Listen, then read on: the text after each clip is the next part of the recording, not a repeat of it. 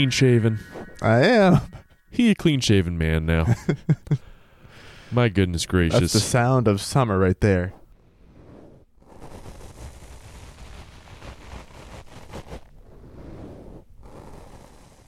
Ah. there it is. Well, with that in mind, I think there's nothing else to say, but welcome to Super Superstitious. The science podcast about the spooky? No, actually, I think that's pretty. I think that's kind of what Monster Talk has for theirs. I think they call themselves like the the science podcast about monsters. So I'll keep thinking of new ones. I'm Jake. And I'm Wyatt.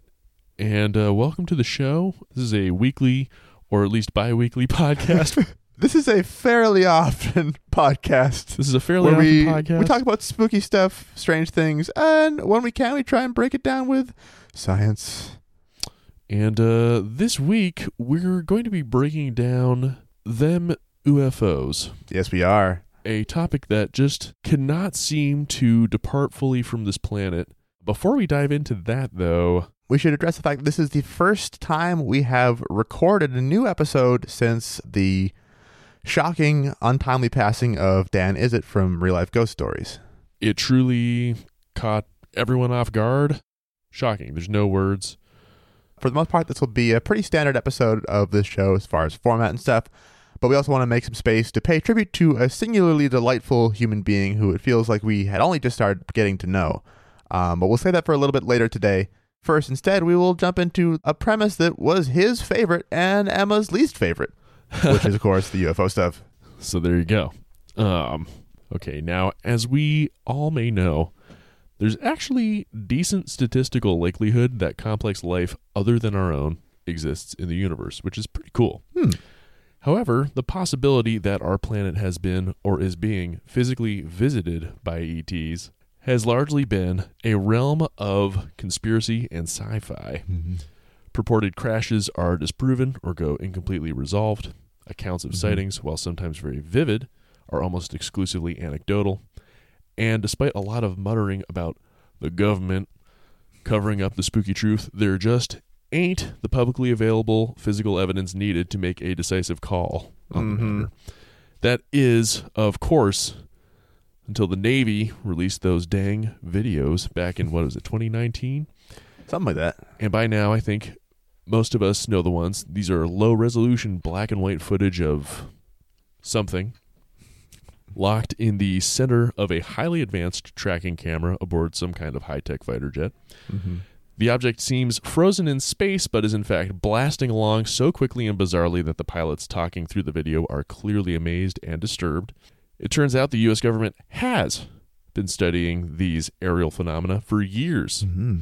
under the guises of the Advanced Aerospace Threat Identification Program, or ATIP, directed by Guy Fieri if he drank tactical military Kool Aid, Luis Elizondo, uh, which officially ran from 20, 2007 to 2012, but was made uh, public in 2017, and by that point, I think was still doing, let's say, stuff.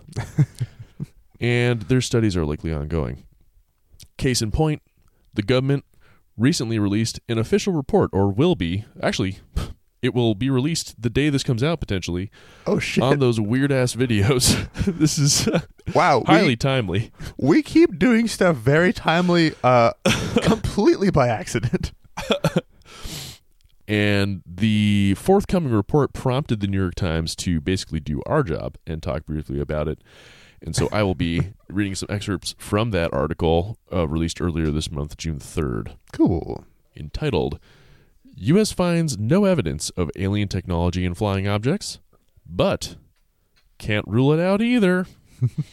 so, American intelligence officials have found no evidence that aerial phenomena witnessed by Navy pilots in recent years are alien spacecraft, womp womp, but they still cannot explain the unusual movements, according to senior administration officials briefed on the findings of a highly anticipated government report. The report determines that a vast majority of more than 120 incidents over the past two decades did not originate from any American military or other advanced U.S. government technology, officials said. That determination would appear to eliminate the possibility that Navy pilots who reported seeing unexplained aircraft might have encountered programs the government meant to keep secret. So, in short, It weren't us. But that is about the only conclusive finding in the classified intelligence report. All right. The forthcoming report, uh, released on June 25th, so it'll be coming out from Congress then, uh, will present few other firm conclusions. However, the government could not definitively rule out theories that the phenomena observed by military pilots might be alien spacecraft. They go into the history of America's long running fascination with UFOs, including former President Barack Obama stoking interest when he was asked last month about the incidents on the Late Late Show with James Corden. Quote, What is true, and I'm actually being serious here, Obama said, is that there is footage and records of objects in the skies that we don't know exactly what they are. Ooh. The report concedes that much about the observed phenomena remains difficult to explain, including their acceleration, as well as their uh, ability to change direction and even submerge. Hmm. One possible explanation that the phenomena could be weather balloons or other research balloons, that's a tired one, does not hold up, no shit, in all cases. Super fast balloons. Super fast balloons that fly down into the water. there will also apparently be an annex in the final report, which, of course, is a very fancy way of saying appendix, I imagine. Um, and that will be top secret. That will not be released. That's interesting. One senior official briefed on the intelligence said without hesitation that U.S. officials knew it was not American technology, but that there was worry among intelligence and military that China or Russia could be experimenting with Mhm. hypersonic technology. Both Russia and China are known to be invested in hypersonic weaponry. China has even shown some off. Essentially, it's their answer to supersonic, get even faster, get even nastier. How much faster is it to have a different prefix? Let's find out. Here we go. So, subsonic, this is like propeller driven commercial turbofan aircraft, Mm-hmm. is less than a Mach 0.8. Okay. Transonic or transonic, 0.8 to 1.2. To put a number on it, transonic is 988 to 1482 kilometers an hour. Jeez. We can jump up to hypersonic just to save us all some time, which will be Mach 5 to Mach 10. Oh, wow. and we're talking speeds of 6,174 to 12,350 kilometers an hour. What? How does that not just liquefy a person? I think you have to be suspended in a small pool when you're piloting these craft. and there is high hypersonic and then reentry speeds, yes. which I think when we reach reentry speeds technology, we will know we have done something wrong. um, so these things are going hell fast, is basically the take home. Mm-hmm. And of course, whether or not it was Chinese, Russian, or et, Navy pilots were often unsettled by the sightings. In one encounter, strange objects, one of them like a spinning top moving against the wind, appeared almost daily from the summer of 2014 to March 2015, high in the skies over the East Coast. Need to get my binoculars out. Pilots reported that they could reach 30,000 feet and hypersonic speeds, so as we now know, very fast Mm-hmm. almost hit a dude one time. Jeez. Defense Department's been looking at it for like 13 years, and they talk about ATIP for a while. So we'll see what's in the report. And in the meantime, what do we think, Jake? What are your thoughts at this fragile time in our collective terrestrial psyche? Um, I mean, I feel like so much of this stuff, like back when we first, I think it might have even been back in 20, 2018 when this stuff, the videos came out that we saw. I think that's the first time we talked about UFOs on this podcast, and it was, uh, yeah, same thing. I thought then we're just like, you know, there's stuff people like, like they're saying. There's other countries have aircrafts and stuff, and uh, if you don't know what you're looking at, as, lo- as long as you see a thing flying and don't know what you're looking at, it is a UFO Exactly. and there's it's been such a long time that people have been so hung up on the idea of government conspiracies to cover up stuff that there's just no way that's not going to be immediately the uh, the route people go when they hear anything at all. Exactly. It's fun too to think about this as unidentified aerial phenomena, which is the more sort of uh how do we want to call it? soft description. Yeah, it's it means Which- the exact same thing. It's the exact same thing. It just sort of opens up the possibility that it is not, I guess, an object per se. One thing that I also want to point out that is actually pretty fun, uh, kind of first uh, first person account sort of uh, thing that I'm glad to be able to bring to the show in this case.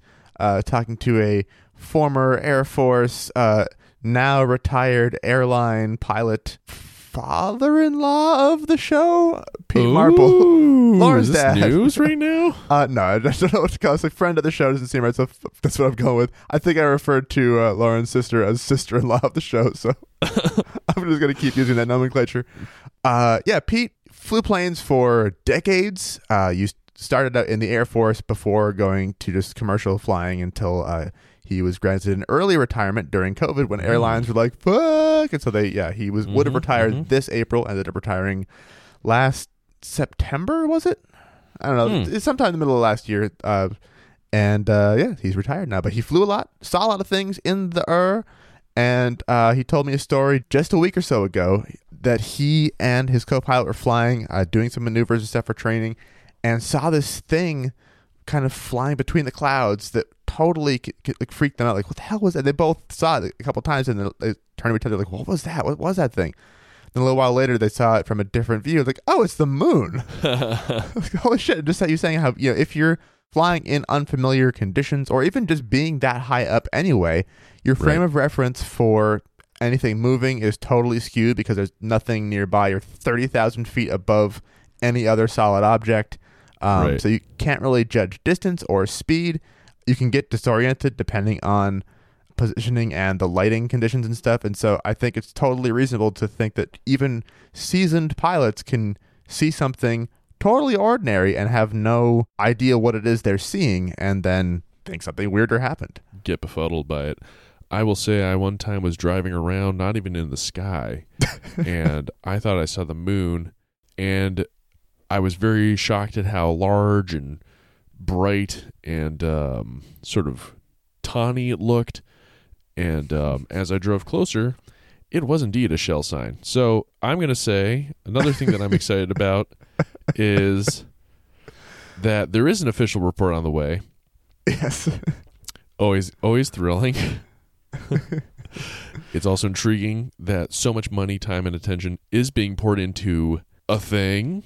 I Mhm. guess whatever this may be. Maybe it's the moon. It may also be a gas station. I think the videos offer very convincing audio. If anyone has watched these, Yeah. that effectively go with garbage footage. Yes. So the person that we're listening to is clearly convinced that something weird is going on, but Yeah, they're having a genuine reaction to something, who knows what.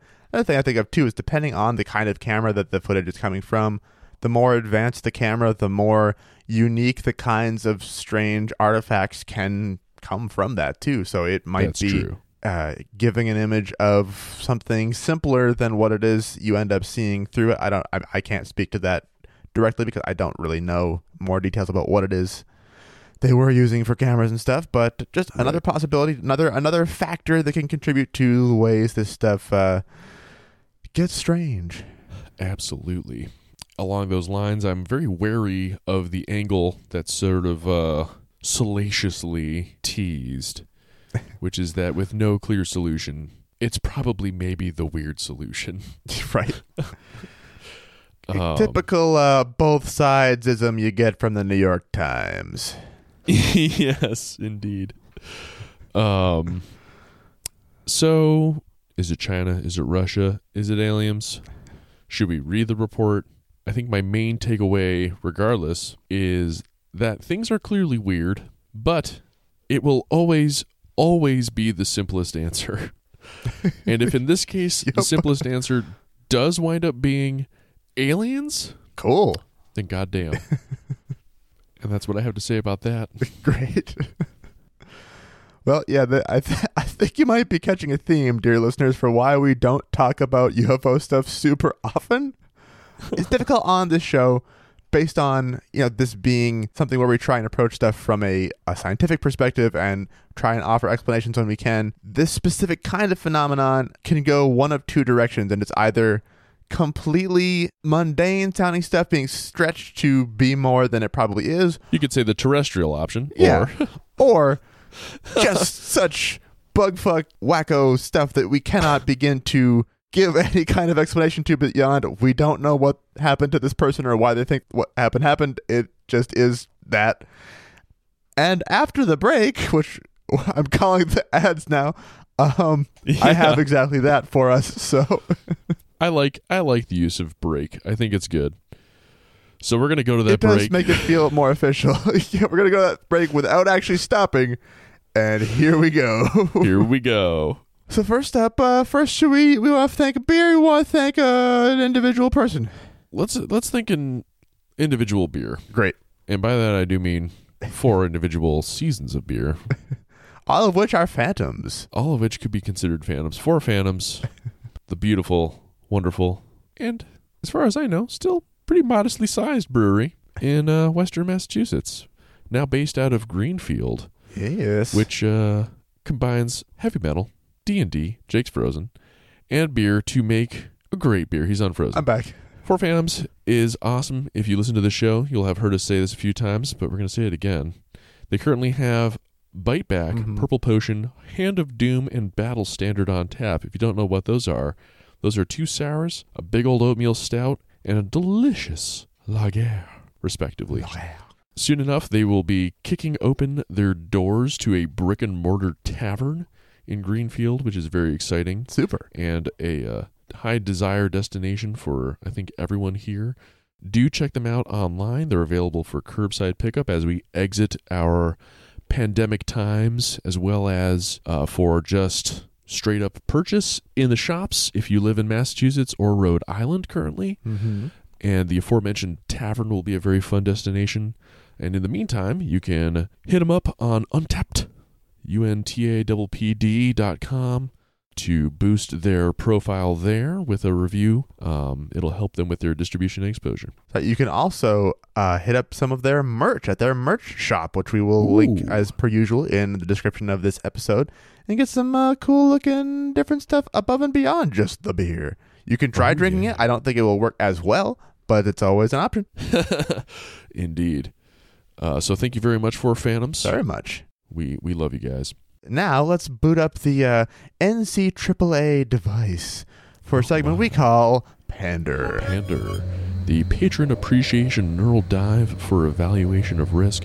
This is uh, pretty obviously, I'm sort of shocked that I have to even explain what this is, but it should be obvious in the name.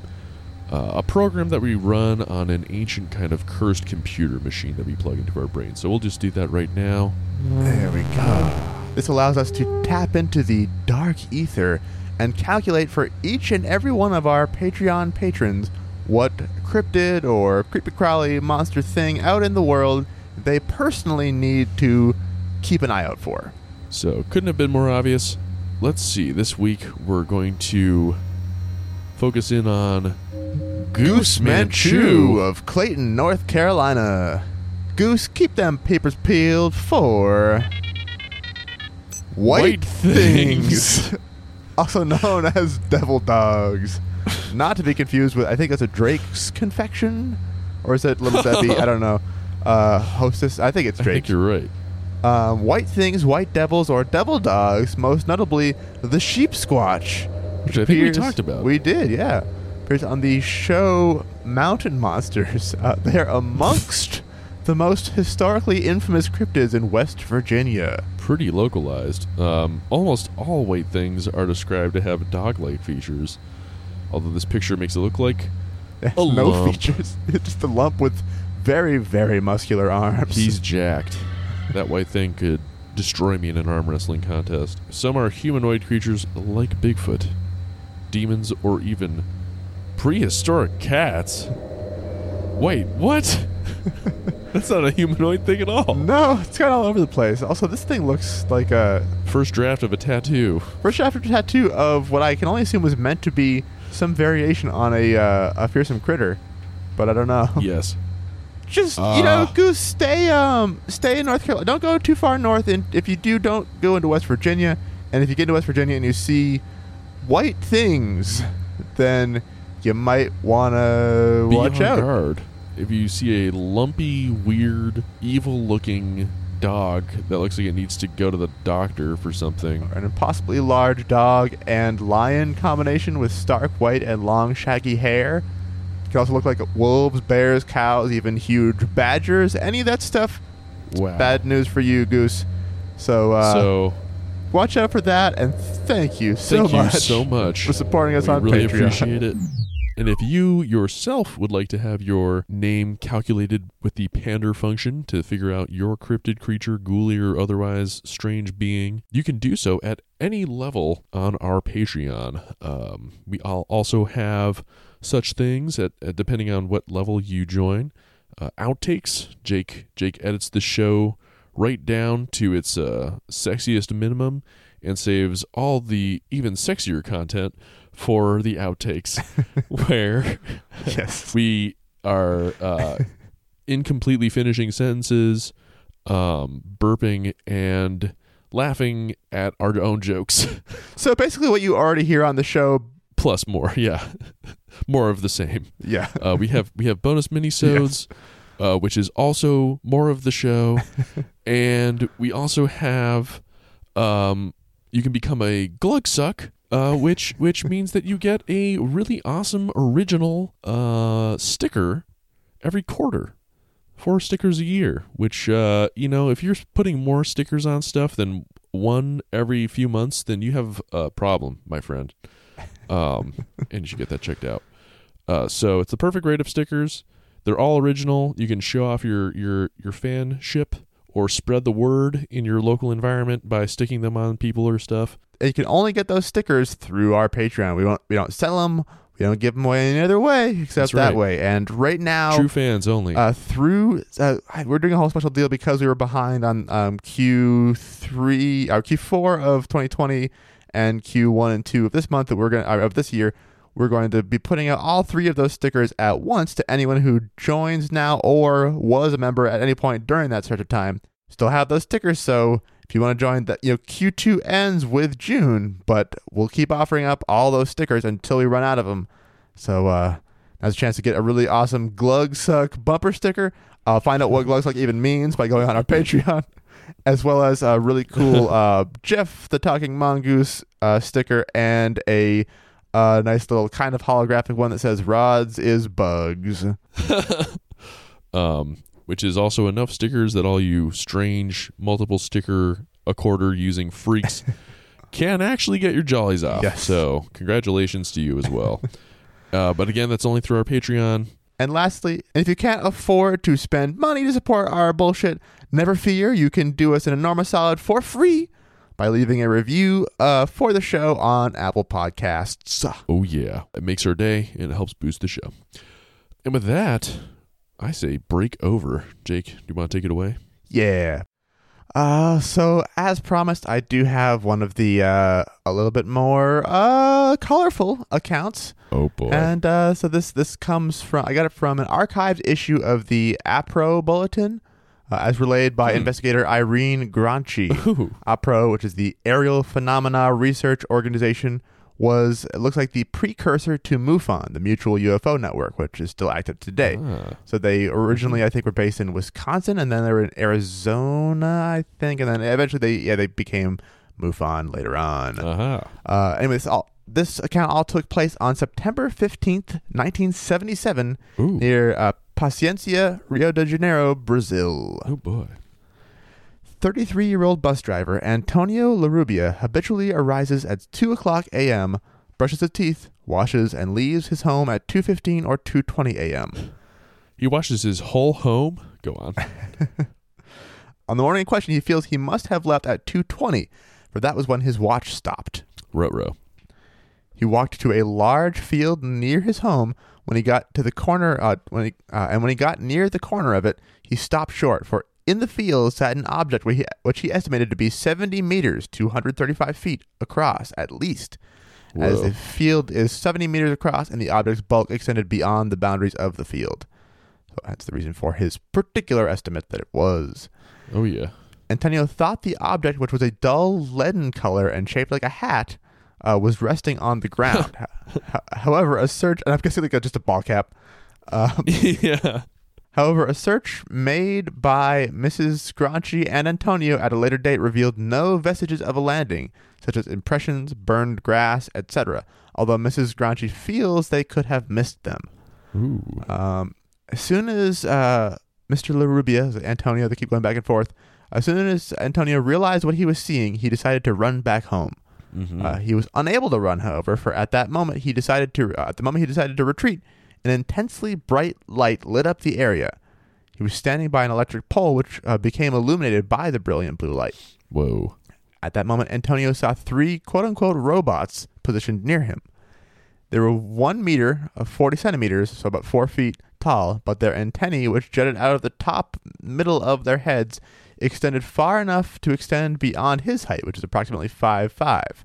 Huh. Um, the heads of the creatures were shaped like American footballs, with a band extending across the middle horizontally, which looked like a row of small mirrors of a blue shade, one a little darker than the others. Ooh. The bodies, Antonio said, were stocky, the trunk broader than his own. He is muscular but of slender build.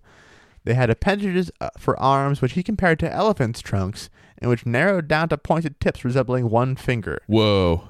This is bringing me back to a different account. Do you remember that other account? Those guys who were fishing or whatever?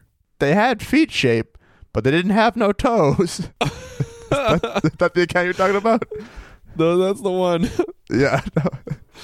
no. Um, I'll, I'll get down to the bottoms of them in a second, but um, their bodies are made of a rough substance resembling scales. Uh, when questioned, Antonio said he didn't think the scales were armor, for the robots moved around freely and the scales did not seem to impede them in any way.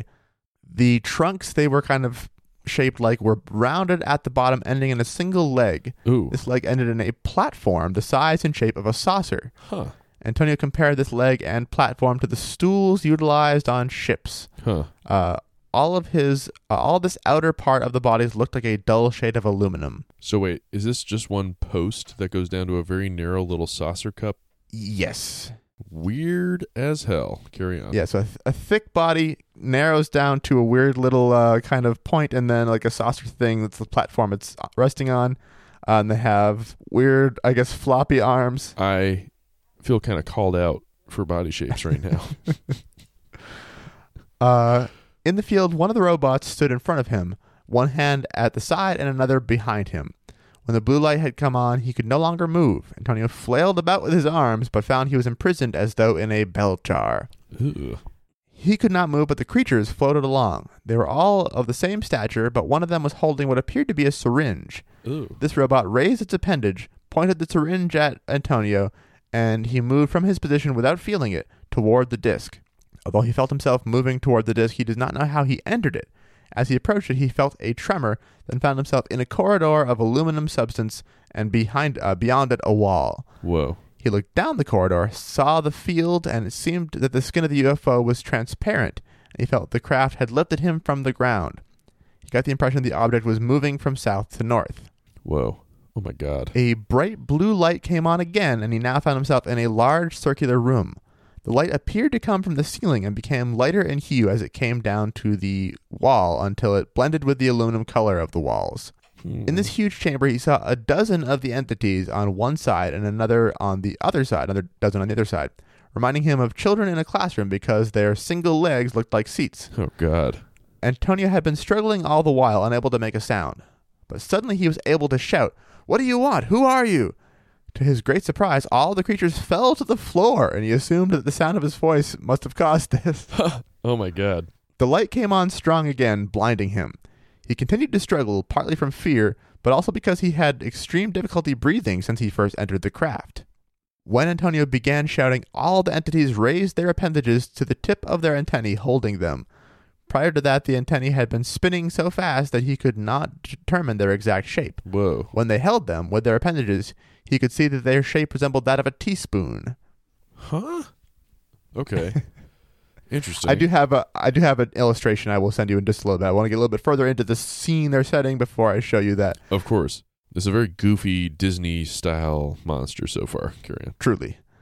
Uh, the only fixture in the whole enclosure was a small piano like affair in front of Antonio. It was a box shaped thing about 15 to 17 centimeters, uh, 6 inches in width, standing on two supporting poles. I think when they say piano, they mean like a little like Casio keyboard kind of thing. Yeah, right, right. Um, uh, standing on two supporting poles, which reached to the height of Antonio's chest. Ugh. At the extremity of the box, on each side, there were antennae jutting up, and to one side, the keys, which reminded him of a piano.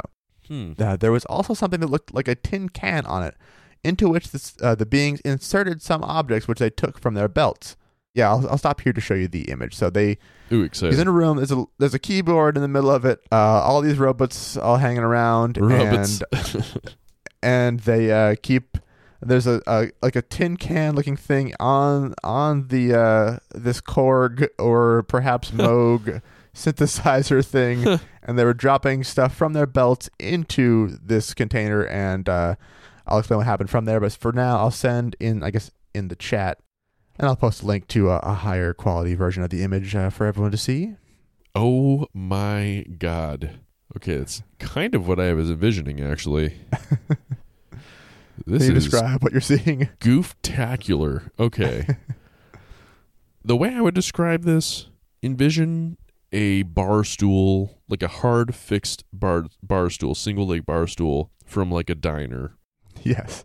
The leg comes up where the seat would be is the bottom of the torso. That goes up to sort of a pill shaped body, like a tic tac, Yes. with two sort of tentacles coming off the sides, on top of which a football has been set on end with sort of like the glasses that Data wears from Star Trek.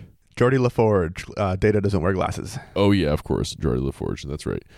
I don't know what Star Trek is. and then coming out the top is your classic old fashioned antenna. And then around the what one could call a waist It's like a bandolier. looks like a bandolier of like shotgun shells or something. and then the Casio keyboard. Yeah, it looks like that basically Yep. with two little poles coming out the bottom. Very, very hilarious, kind of. Looks like someone's tripping balls at like a weird conference or something, basically. Um, okay, carry on. Yes. So that is that is the scene we have, and I'll, we'll have a link to this image for you to see and, and imagine along with us. Um, so they are taking these things off of their bandoliers, dropping them into a little like tin can Oh, attached to the keyboard, Gotcha. and um, while they start doing that, uh, they- they'll hang by hooks from their little belts. So they drop the things that look kind of like syringes into the box. Each time this happened, a different image appeared on the wall of the UFO in color, showing a different scene to Antonio. Whoa. So the ones he sees were as follows 1. Himself, nude, lying on an invisible table, swinging his arms about, his legs lying straight, and two of the beings examining him with their little bluish lights, Whoa. directing it at his chest and head, with another entity examining his head with a blue light which had no beam. Huh. Image 2. Here Antonio saw himself, still naked, standing. Uh, 3. Antonio was dressed, carrying his shopping bag. His teeth were chattering and he looked nervous. No sound came from him and one arm was swinging. 4. This picture showed a horse and cart being drawn over a dirt road.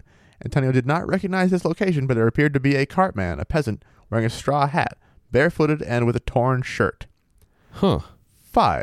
Antonio saw a picture of a light orangey ball with himself standing beside it. 6. In this picture, the ball was once again seen, uh, this time bluish in color, with one of the beings standing beside it. Huh. 7. A dog was shown trying to get at one of those beings. Uh, then the dog gave out four or five barks. At this point, the being started to melt from top to bottom like porridge. What the hell? Okay. 8. A factory was seen, apparently one of theirs, where the UFOs are manufactured. The scene was white and stretched out so Antonio could not see the end of it. Whoa. Uh, 9. This picture showed a train like the Japanese trains currently being used in Brazil, but older, something the worse for wear, windowless, entering a tunnel, whereupon it was lost from view. Huh. Okay. And 10. This showed an avenue jammed with cars. Antonio also told Granchi about when the beings took blood from him. One of them came over to the center of the hall where he was standing, took one of the syringes from its belt with his right appendage, passed it over to his left appendage, where it started to rotate, spinning so fast that Antonio could not follow it with his eyes. oh God. Then the gadget was pointed at him, whereupon his arm lifted against his will, and the syringe was stuck into the middle finger of his right hand. He saw Oh. the syringe filling until it nearly overflowed. He was sure it was Oh. his blood, for it was the only color he saw in the whole place. Everything else was blue or white or metallic like. Ugh. He didn't understand how this could be, for he did not feel the prick and where, uh, uh, and there was no mark afterward where it was accomplished. Then the being who had taken the blood pointed at a picture on the wall and drew three circles, presumably with Antonio's blood, Oh and dissected them with an L-shaped mark. Granchi thinks that the blood drawing experience, which I guess Huh. blood drawing in more than one way, um, uh, came before or in between the showing of pictures. For Antonio says that after the image of the busy street scene, he was uh, thrown overboard and fell into a street almost opposite the uh, Paciencia station. When he landed, there was one of the beings beside him. All his belongings were with him, even his bag, which had not been with him on the craft. Then Antonio looked at his watch, which read 2:20 a.m. Whoa.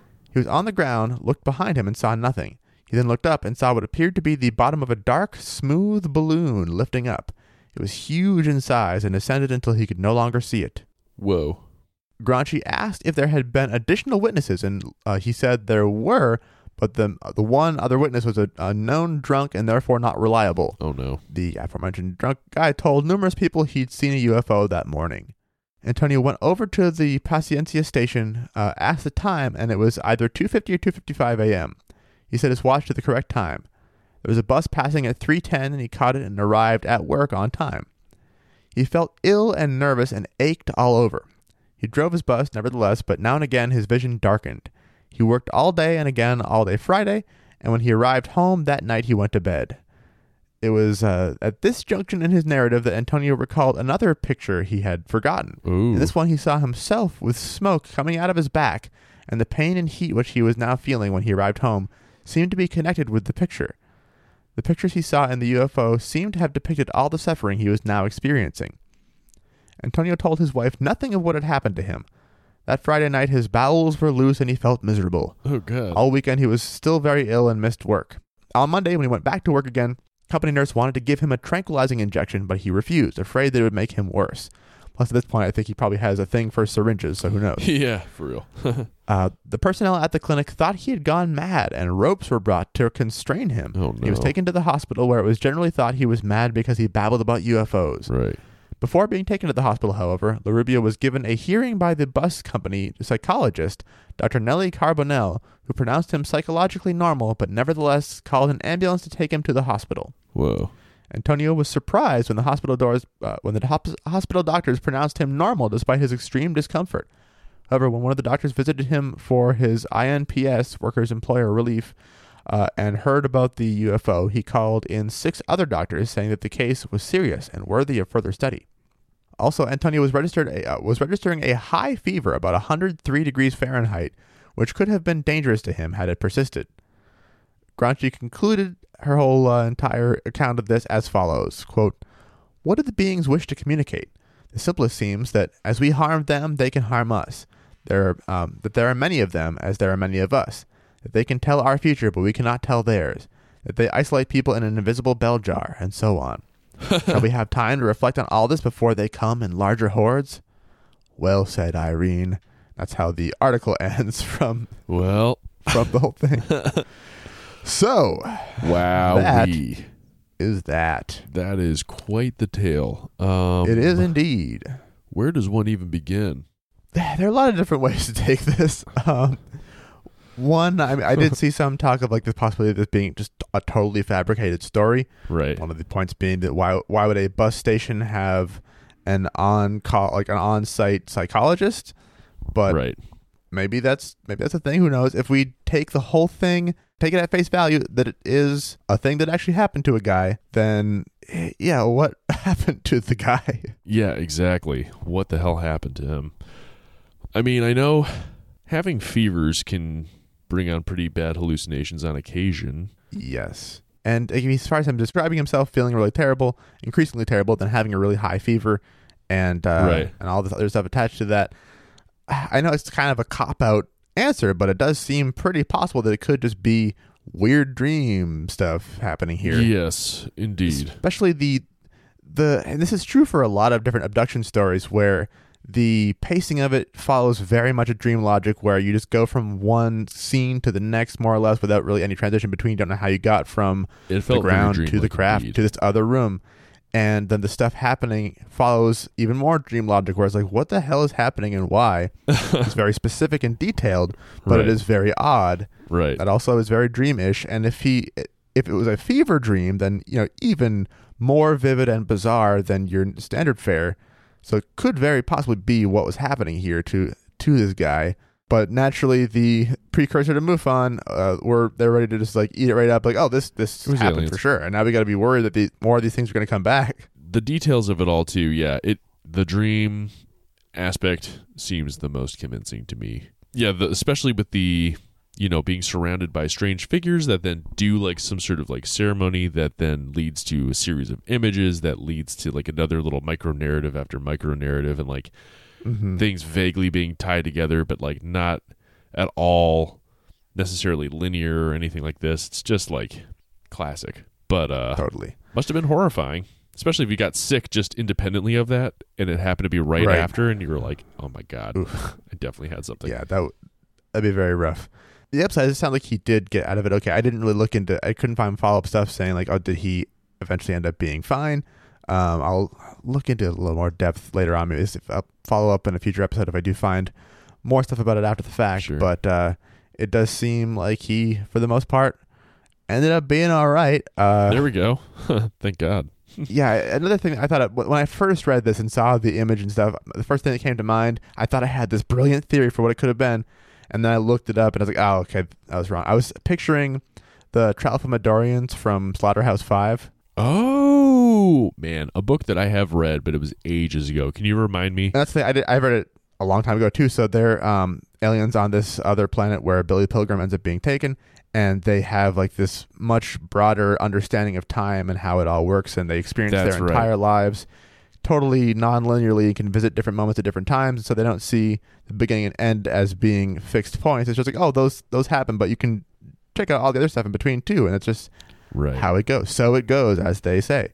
And uh, but there are these. I remember them being like having like little platform single foot thing, being like like a kind of little pod sort of. And so I was thinking this looked like that, and I was like, wow, okay, that book came out before this happened, and then the, the movie even came out in '72, which is five years before. So I was like, oh, maybe oh wow. there was some imagery that could have been in, in his head, kind of like uh, going way back to the chupacabra and the movie Species. sure. But in this case, uh, no, they were actually just like a little pedestal with a hand on on the top with an eyeball in the middle of the hand, and that's what they look like. So not quite not quite the same. My theory was ruined by that. Uh, but I mean, it could be, it could be hand in hand. Not to lean on hands too much. you know, it could have been that narrative elements from that book. You know, assembled with other things in his subconscious and just established this dreamscape for him. totally. I like I like your I like your read on it very much is what I'm trying to say. Yeah, I liked it too, but I don't like it as much as I thought I would when I saw the difference in how they looked. Like, oh Yeah. well, would have been great if it was more of a one to one match. But Yeah, fair. at any rate, it was a strange thing, and that is the story I have this week. I love it. I mean, it, it captures so much of what I think tantalizes people about the whole, you know, oeuvre Yeah, of the U, oeuvre faux, if you will, UF oeuvre, which is that strange encounter, so vivid, so visceral. You know, did it or did it not really happen? Only uh, no, no one can say for sure, even though it almost certainly didn't happen. right. And it's just spooky. Totally. And gosh dang, who knows what's in that report? We'll Um, find out, I guess, after this episode comes out. Yeah. We'll do a follow up. That'll be a good mini episode or something. Yeah. But, you know, the other possibility, just to uh, lead back into where I want to kind of wrap up this episode, it could be owls. Emma and Dan might disagree, but it might have just been owls. Might have just been owls. So, yeah, before we wrap up the episode for the day, I do want to take a moment to just thank Dan. Um, as we said, we we didn't have a whole lot of time with them. Unfortunately, we only got to know them over the course of the last couple of years. Uh, we got to each record a few times with Dan. We recorded a Patreon episode on their show. We recorded the full episode with them, and then they recorded an episode with us, um, which meant just like three and a half hours of chaos. that was so much fun. It was a blast. Oh my god. We also each got to go on a 50p movie bites with Dan, which uh, each individually got to demonstrate through our movie tastes that yes, we are exactly the kind of people you would guess we are. Um, yes, indeed. but yeah, just a super fun guy. That was episode 80 of their show, episode 106 of ours. I actually did as soon as I heard the news. I, I mean, one of the things I did that day was I downloaded every episode of his show. Let me introduce myself. I've been meaning to listen to that and hadn't gotten around to it yet. Now I'm just kind of slowly going through them because there's not a lot of episodes and I don't want to burn through them all too fast. Mm-hmm. But I also did listen to the outtakes from our, the episode where they were on because uh, it was just very fun. Dan's um, uncertainty of himself in in reading his own stories because he's so used to Emma doing them was just very very charming and uh, a great couple of people to uh, spend time with. Thanks Dan, thanks Emma. Um, we know everyone else is going through it as well. It's a very shocking, sudden thing, and and yeah, it's it's tough to to deal with that. I can only imagine what Emma is dealing with. Oh, absolutely. Well, we appreciate all you guys joining us today for the show and, and for going on this podcast journey with us in general. We know most of you only know about us from real life ghost stories in the first place. Mm. And like so many other awesome podcasts, we're touched by them as well. So we'll be forever grateful for the kindness that they showed us. And uh, yeah, we want to extend all of our love to the Is It family, to Emma, to everyone affected by Dan's passing. Yes, indeed. So we'll be back again next week, probably next time. Oh, anyway, yeah. I dare say. yeah. Absolutely. It's going to be an episode of listener stories. Uh, we had some pretty great turnout for the last one, or after the last one, actually. So, uh, probably no small part due to our whining so much during that episode about not getting enough listener stories. so, people came out of the woodwork. Now that you finally positively reinforced us, Yes. we will continue to whine. Yep. Uh, that's right. You've, you've trained us now. We know you get our way if we do that. and uh, so, if, if it does keep up that we get that many incoming stories on that regular basis, we might try and do listener episodes on a regular basis as well. Maybe even like monthly, possibly. I don't know. But if you're listening to this when it comes out, then you still have until, let's say, Monday, June 28th, Yeah. send us your story for it to have a chance to make it into this particular app. If not, you'll have to wait till the next one. Which will be even weeks from now. Er.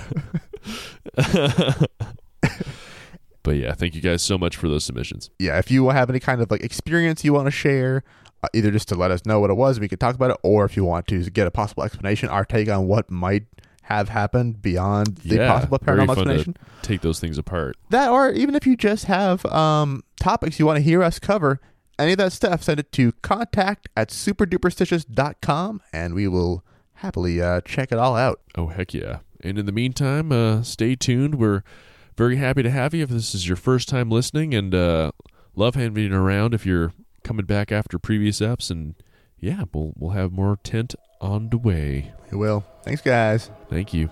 Bye. Bye.